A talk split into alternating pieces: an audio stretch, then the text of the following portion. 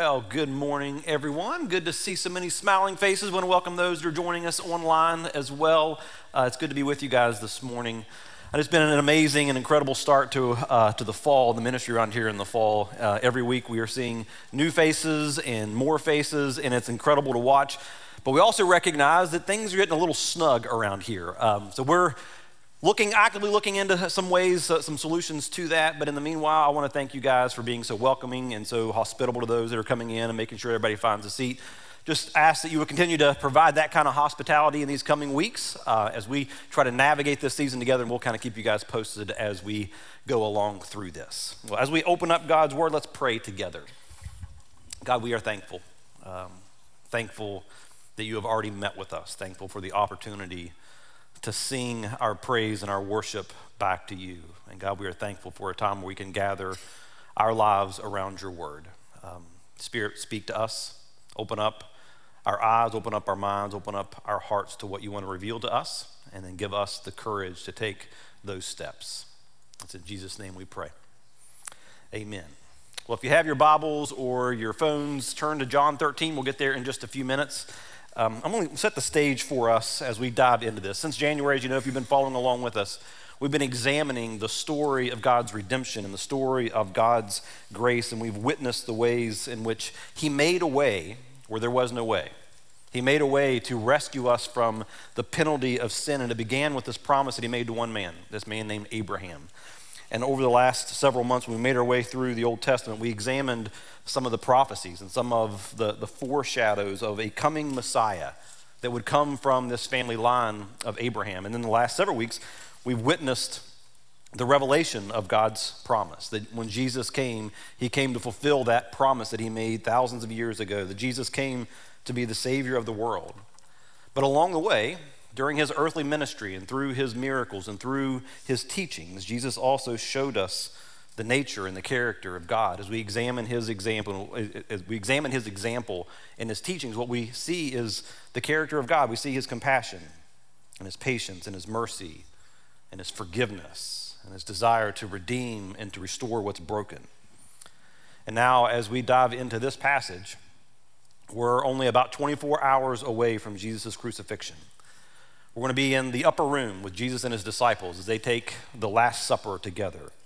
And as you read some of the other gospel accounts, some of the other writers, they spend more time talking about the elements of that dinner. But John does something a little bit different. John focuses more of his time on what Jesus said. And he gives us kind of this behind the scenes look at the last evening that Jesus had with his disciples. Jesus is about to leave this earth, and he knows the significance of this moment. And he leaves his disciples with one last lesson. He looked them in the eye and he said, Here's the thing that you need to know in order to live out the abundant life that I have for you. And he starts out not so much by what he says, but instead by what he does. It begins in verse 1. It says, It was just before the Passover feast. So for 1,500 years, the Jewish people, every single year, would sit down and they would celebrate a Passover meal. And it was a time for them to look back and to remember and to recall the faithfulness of God who led them out of bondage and out of slavery in Egypt and brought them to, to freedom, brought them to freedom in a promised land. But it, it was not just a looking back, it was also a looking ahead.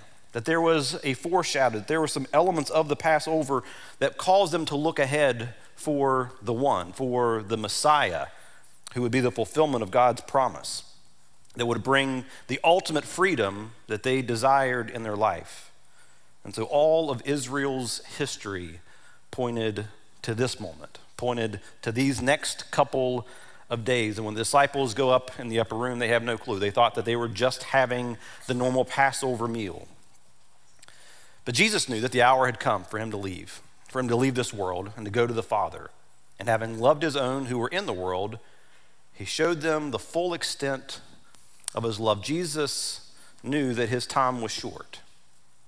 If that was you, if you knew that your time was short, if you knew that you only had days or months to live, what would you do? For a lot of people, it becomes I want to accomplish these, this bucket list. You I want to go skydiving. I want to go Rocky Mountain climbing. I want to ride a bull named Fu Manchu. Like a lot of people have these like bucket, but that's not what Jesus does. J- Jesus, knowing that his time with his disciples was short, He didn't think of himself. For him, his bucket list was he wanted these guys to know how much he loved them. He wanted them to know the full extent of his love. We, we use the word love in our language to, to just uh, relate to how we feel about something. I, I love pizza, I love my dog, I love watching football. But in Scripture, love is much more than a feeling, it's an action. Love is always demonstrated and shown. That's what Jesus wants to do here. He wants them to know how much He loves them, and He's going to demonstrate this. The evening meal was being served, and the devil had already prompted Judas Iscariot, son of Simon, to betray Jesus. Jesus knew that the Father had put all things under his power, and that he had come from God, and that he was returning to God. And he came, like back one. Here, I, I will just read it. uh, uh, God had put all things under his power, and he had come from God and was returning to God. So he got up from the meal, took off his outer clothing, and he wrapped a towel around his waist. And after that, he poured water into a basin and began to wash his disciples' feet, drying them with the towel that was wrapped around him. So it was custom in that day that everyone would take a daily bath, that they would bathe in the morning, but then they'd walk around on these dusty, dirty streets all day. And so when you came into somebody's house, there, there would be a little basin of water, and there would be a pitcher, and there would be a towel that was there. And one of the servants of the household would pour the water over their feet and then use the towel to dry them off. It was done every time that you walked into a house. It was one of the menial tasks of the day. And, and if a servant wasn't there, then somebody in the, the dinner party would volunteer to do that. It was done every day in the disciples' lives. They, they saw this done every day. It wasn't anything new. This was a daily experience that somebody had to wash the feet. But it was the dirty job that no one wanted to do. Partly because feet are just gross, and partly because there, was a little bit of a social pecking order even in the lives of servants. And this was the most menial, this was the lowest task. And John tells us that, that Jesus is having this traditional Passover meal with his closest friends. And everything's been arranged. The meal was prepared and sitting at the table, but when they walk in the room, there's no servant. There's no servant there to wash their feet. Maybe it was an oversight on the part of the host who had set this up, or maybe the guy just didn't show. But we don't know exactly why, why it happened, but it's clear that it creates some tension in the room. It creates some tension between the disciples about who it was that was actually going to step up and do this now that there was no servant. And I can kind of see the disciples, John's going, Well, it can't be me. I mean, I, I'm the one that Jesus loves. I, am in the inner circle. And Peter's going, Well, it can't be me either. I'm the guy that walked on water. So it has to be one of you other guys. And so there's this tension filled few minutes where everyone is just looking at each other and waiting on them to do something. It kind of reminds me, like in the middle of the night when the baby starts crying and both of you pretend like you don't hear it and you're just waiting for the other person to do it. Well, this goes on for some time. And John tells us um, that the evening meal was already starting to be served. So each of these guys dug their feet in, dug their heels in. They said, I'm fine eating with dirty feet, if you guys are. Just bring out the food. I'd rather eat with your nasty feet in my face than be the one that has to wash everyone's feet.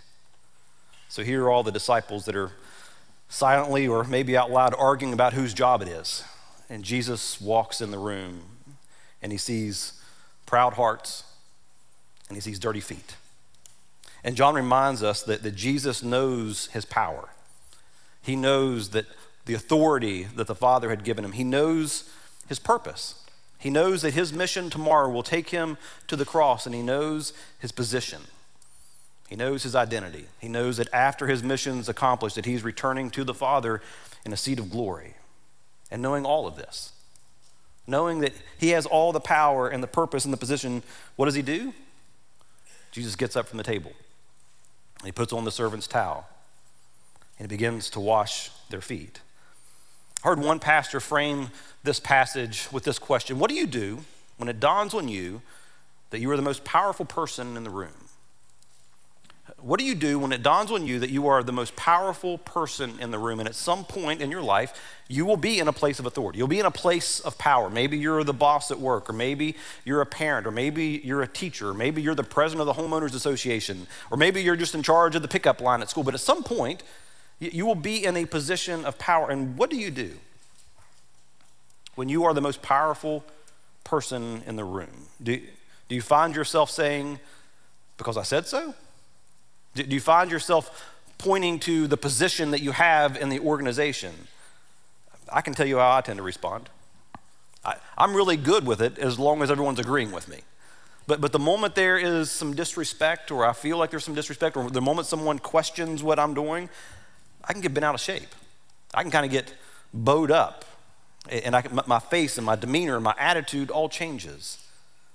But here's Jesus, knowing that He is the Almighty God. He's not just the most powerful person in the room, He's the most powerful being in the universe.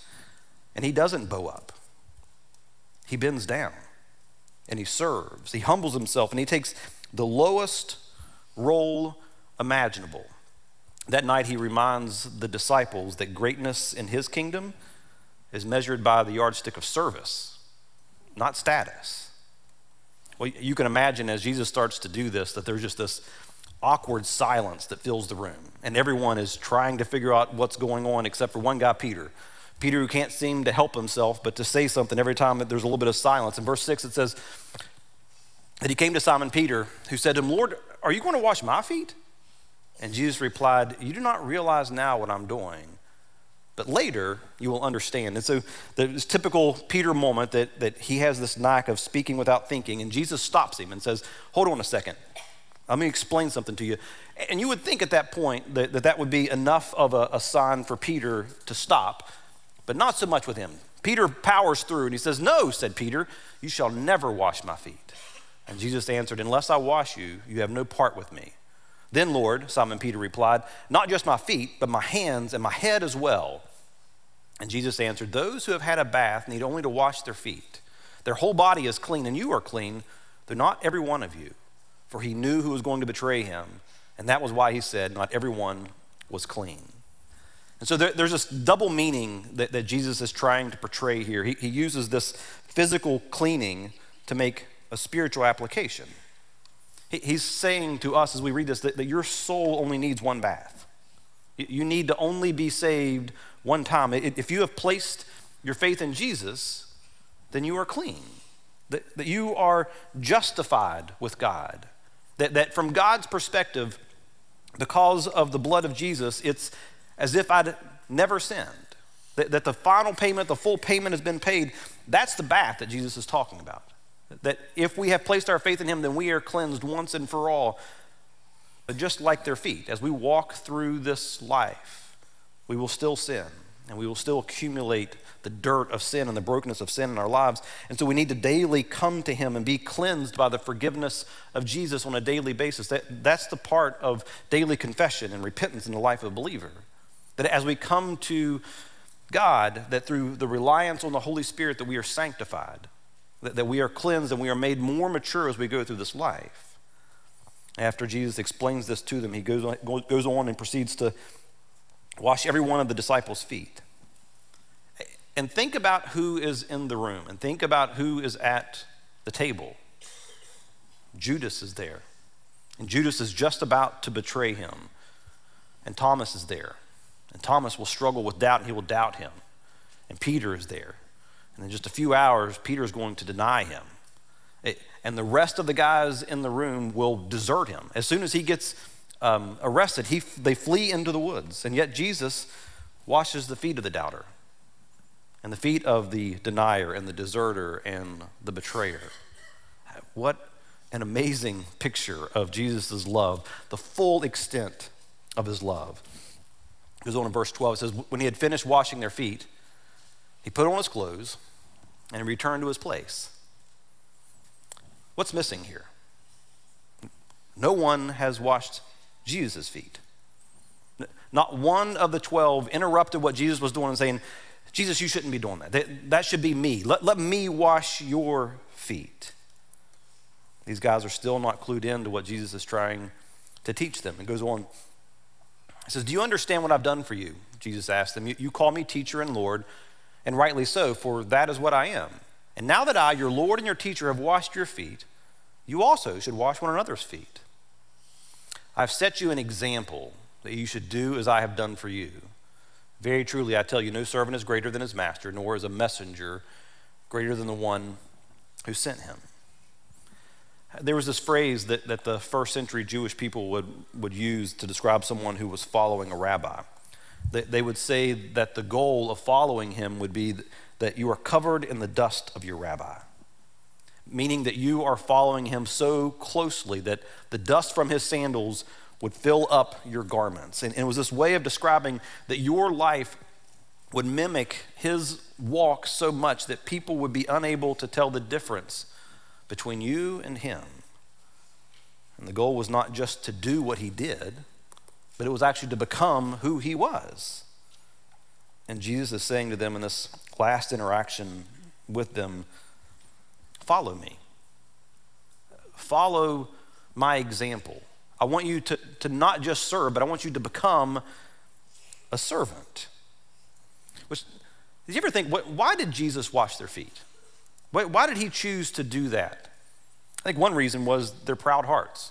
When he walked in and saw that none of them had this humility to do what, he was, what needed to be done, he wanted to teach them a lesson and to show them what pride can do in their life and how it can be divisive in their life. But don't miss the obvious.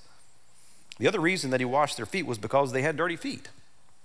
That, that there was simply a need that needed to be met. That they're about to have this Passover meal together, and Jesus didn't want them to do that with dirty feet. And no one else had done it. So Jesus simply said, There's a need. I can do it. And so I will. Scrubbing these guys' dirty feet was, was love made practical. Here is God in the flesh meeting a real need. And that says something to me about the kind of life that Jesus wants me to have. I, he couldn't have been any clearer. Some of the last words that Jesus says to his disciples, to his followers, is, he is I'm calling my followers to take up the towel. I, I, want my followers to be willing to do what, what normal pride filled people won't do, what they will refuse to do. I want this kind of love. I want this kind of, of servanthood to be the distinctive characteristic of the people who bear my name, of the people who follow me. Jesus will go on in just a few verses later and says, The people will know that you are my disciples when you love one another, when you serve one another like I have just shown you. Verse 17 says, And now that you know these things, you will be blessed if you do them. And Jesus says, towel bearers, servants, those who serve people in practical ways will become recipients of God's blessing in their lives. So, so what is this kind of blessing that Jesus is referring to? I think what he wants us to understand is that, that when we serve people, God changes lives. And oftentimes, the first life that he changes is ours. That, that we get the thrill of being used by God to make a difference in the world around us. But equally important is that when we serve, that, that we align our lives, we align our actions and our attitudes with the heart and the character and the nature of Jesus. And our lives are changed. That, that there is a blessing in the obedience of serving one another because it's in that moment that we are the most like Jesus. Jesus leveraged his, his power to serve those who didn't deserve it. And then he turns around and he says that we would be blessed when we do the same thing. So, so what does that look like for us today? What does it mean to, to wash people's feet today? What does it mean to, to be a servant in our day? How do we apply this in our lives? And I want to get us get, get as practical as, as, as I can and give some, some real world advice as we try to live this uh, example that, that Jesus gave us. The, the first thing, if you're taking notes, is that we do it, that we serve out of a love for people. That, that was Jesus' attitude, that, that he came so that they would know, he did this so that they would know the full extent of his love. And it may sound simple to say, yeah, yeah, yeah, you, you just love people, that, that servants love people. But that's not necessarily the first thing that comes to mind as we think about the life of a servant. We, we tend to think of it as something that they have to do. That's what they get paid to do. That, that's uh, the duty that they have, that they're forced to do it. And, and that's the thing, is that, that without love, serving just feels like, like duty. It feels like drudgery. And it gets old after a while. And it can cause us to grow bitter after a while. And that's not what Jesus has called us to do. He, he said that it should be a blessing, that it should bring joy into our lives to serve other people. And he said that the world will notice and the world will be changed by true servants who love people. That, that love is what makes the difference. So, so when we serve, what we're doing is we're, we're seeing them as God sees them, that we see the people around us the way that He does, that they are they're image bearers of His, and they have a need. And love acts. Love meets the needs of the people around us. This is how Paul describes it in Philippians 2. He says, Do nothing out of selfish ambition or vain conceit, rather in humility, value others above yourselves, not looking to your own interests, but each of you to the interests of others. Paul says this is what servanthood looks like. This is what love looks like. It, it requires this mental shift, this mental attitude that, that we embrace what it means to be humble. And humility reminds us that, that we are to go low. It literally means to bend down or to stoop down. Real servants embrace this identity of going down below and meeting the needs of those around us. And it also means that we go last. Paul reminds us that, that we are to value others' needs above our own. That the starting point for happiness, the starting point for the abundant and joy filled life that Jesus wants for us, is shifting the focus away from ourselves so that we can see the world around us and meet the needs of others. And that's difficult to do because we all have responsibilities in this life. We, and we can get really busy and we can get almost uh, preoccupied with, with just our own little worlds, and we can neglect the needs of the world around us. I think that's why it's important for us to, to make it a habit in our lives to hit the pause button, to, to pick our heads up from the busyness of life and take notice there are needs all around us. And what we need to be reminded is when we see those, we need to elevate some of those above our own. Jesus' love noticed a need, it, it noticed uh, the, the dirty feet of the disciples, and he simply said, I see it. I see the need, and I can do something about it, and so I will. What would that look like in your life if you adopted that same kind of attitude? That, that you let love prompt you to look around and see a need and meet it. The second thing that we can draw from this is that we do it for everyone, that, we serve everyone. As you read through Scripture over and over again, Jesus says, Here are the people that you're to love. The great commandment says that we are to love God with all our heart, soul, mind, and strength, and we are to love our neighbor as ourselves. And then Jesus goes on in the Sermon on the Mount and says, and you're also to love your enemies. We are to love everyone. And almost everyone is not everyone. And what that means for me as I seek to, to follow Jesus' command to, love and serve everyone is that I need to focus my attention on the ones that I want to exclude from that. I need to focus my attention on the ones that, that are left out of my service and my love, the, the ones that I want to make an exception to the rule for. It's easy to love and to serve the people in our lives that, that we like and that we love and that we feel like deserve it. But when there's someone that we think doesn't deserve it, that's a much harder thing for us to do. And that's why Jesus set this example for us. Jesus served the one that would betray him. And he says, I have set an example for you. I have set an example for me to follow. And it's precisely those that are the hardest to love that are the greatest acts of, of service, that the greatest acts of love. That's when my obedience to Jesus is the greatest. And I know it's a hard thing to ask, which is why it's helpful to remind ourselves that we're not just serving them, but we also do it for Jesus. Again, I think it's really hard as we all have some people that are coming into our minds, those that, that we have a hard time loving, those that we feel like don't deserve um, our love or our honor or our respect. But if I remember that I am doing it for Jesus and not just for them, that makes a big difference. I remember when I was uh, coming out of high school and going to college, one of the jobs that I had was I, I worked at a, at a hardware store. Um, and I didn't know a whole lot about much of anything at that point. But I did know the number one rule of retail, and that was that the customer is always right. No matter what, the customer is always right. And there was one day when this guy came in, and he was just in one of those moods super foul, just mad at the world and mad at me, frustrated that I wasn't going fast enough, and was yelling at me and, and cussing at me. And everything in me wanted to fire back at him. But I didn't. I, I bit my tongue, I kept my cool. And I even thanked him for his service as he was leaving because I knew that my boss knew that the number one rule was the customer is always right. Here's the thing if I could do that for my boss, if I could serve someone that I didn't really want to serve, if I could do that for a boss and a paycheck, why can't I do it for Jesus now? That the key for me is to understand and to recognize that, that my serving other people is not just for them. Ultimately, I'm doing it to serve Jesus.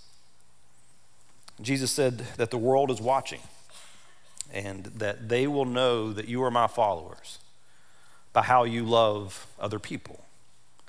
There's all the difference in the world for me between me deciding whether or not you deserve it versus looking at the role that Jesus has given me as an ambassador of His, who has been given an assignment to, to represent Him in such a way that people would see my actions and know that I'm a follower of His.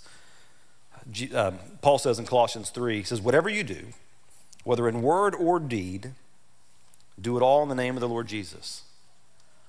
That I recognize that I'm his ambassador, that I am his representative to the world around me. And when I do it for Jesus, it becomes a lot easier to serve those that are hard to love. The fourth thing to be reminded of is don't keep score if you keep track in your mind of all the things that you have done and, and expecting something in return, expecting somebody that they actually owe you because of it, you're going to come out on the wrong side of this. Here's what I found in my own life. Anytime I get upset because I didn't get what I felt like was the appropriate appreciation or applause or praise, it's a sign that I didn't really do it for Jesus. It's a sign that I serve so that I would be recognized. It's a sign that I serve so that I could be praised in some way. Servanthood, as Jesus illustrated it, is serving others and expecting nothing in return. And that is not an easy thing to do because our pride and our ego just keep rearing their head up. And if we're not careful and if we're not mindful of that tendency in our lives, then what will happen is we'll start keeping store, score in our minds and we'll store up these slights in our head that they didn't notice me. No one thanked me. And if you start keeping score in that way, it only leads to two things it leads to bitterness or it leads to self righteousness. And it's, it's a sign when those things start creeping up that, that maybe I'm not serving with the proper motivation. Maybe I'm not really serving for Jesus. It's a sign maybe that I need to go back to Jesus and say, I need your help in this. My ego is getting wounded right now, and I, I, need some help in making sure that I'm not keeping score so that I can serve you and serve others. And then the last thing is don't let pride keep others from serving you. That these first four are all about what does it look like for us to serve others? And this one is kind of the flip side of that. Because some of us have a, a hard time being on the receiving end of others serving us. We're kind of like Peter and we refuse the service of other people. No, I'm good. I, but thanks for the offer, but I, I'm good. And, and that's really just a false humility. And it's really a subtle form of pride in our lives because what we're really saying is, I don't need you. I, I can handle this on my own. And we are robbing them of the opportunity to, to live out Jesus' command that Jesus says we are to serve others, but if the other person refuses, then we're not able to live that out. You see, we are called to live a life of serving others, but also being served. We're called to love others, but also to be loved. We're called to know others and to also be fully known by others. We need to serve. We need it for our own lives, our own souls and maybe more importantly, that the world needs us to serve. The outside world needs followers of Jesus to, to embrace this, to, to understand that, that we are not just consumers, that we are contributors, that we are called to, to, to make a difference in the world around us, that we're to pick up our, uh, pick up our towel and to, and to follow Jesus' example and say, I see a need. I can meet it, so I will. This one's mine. This is what servanthood looks like. I see a need and I can meet it, so I'm going to do it. And I'm not going to bow up and, and think that this is beneath me. And I'm not going to make excuses. I'm not going to say somebody else will get this or I'm too busy to do this. And I'm going to bow down. I'm going to bend down. I'm going to stoop down and I'm going to serve. I'm going to go low. I'm going to take up humility. I'm going to go last. I'm going to elevate their need above my own because I'm a servant. Serving is not just what we do, servanthood is what we become. We are called to become servants. And imagine what could happen if we actually did that.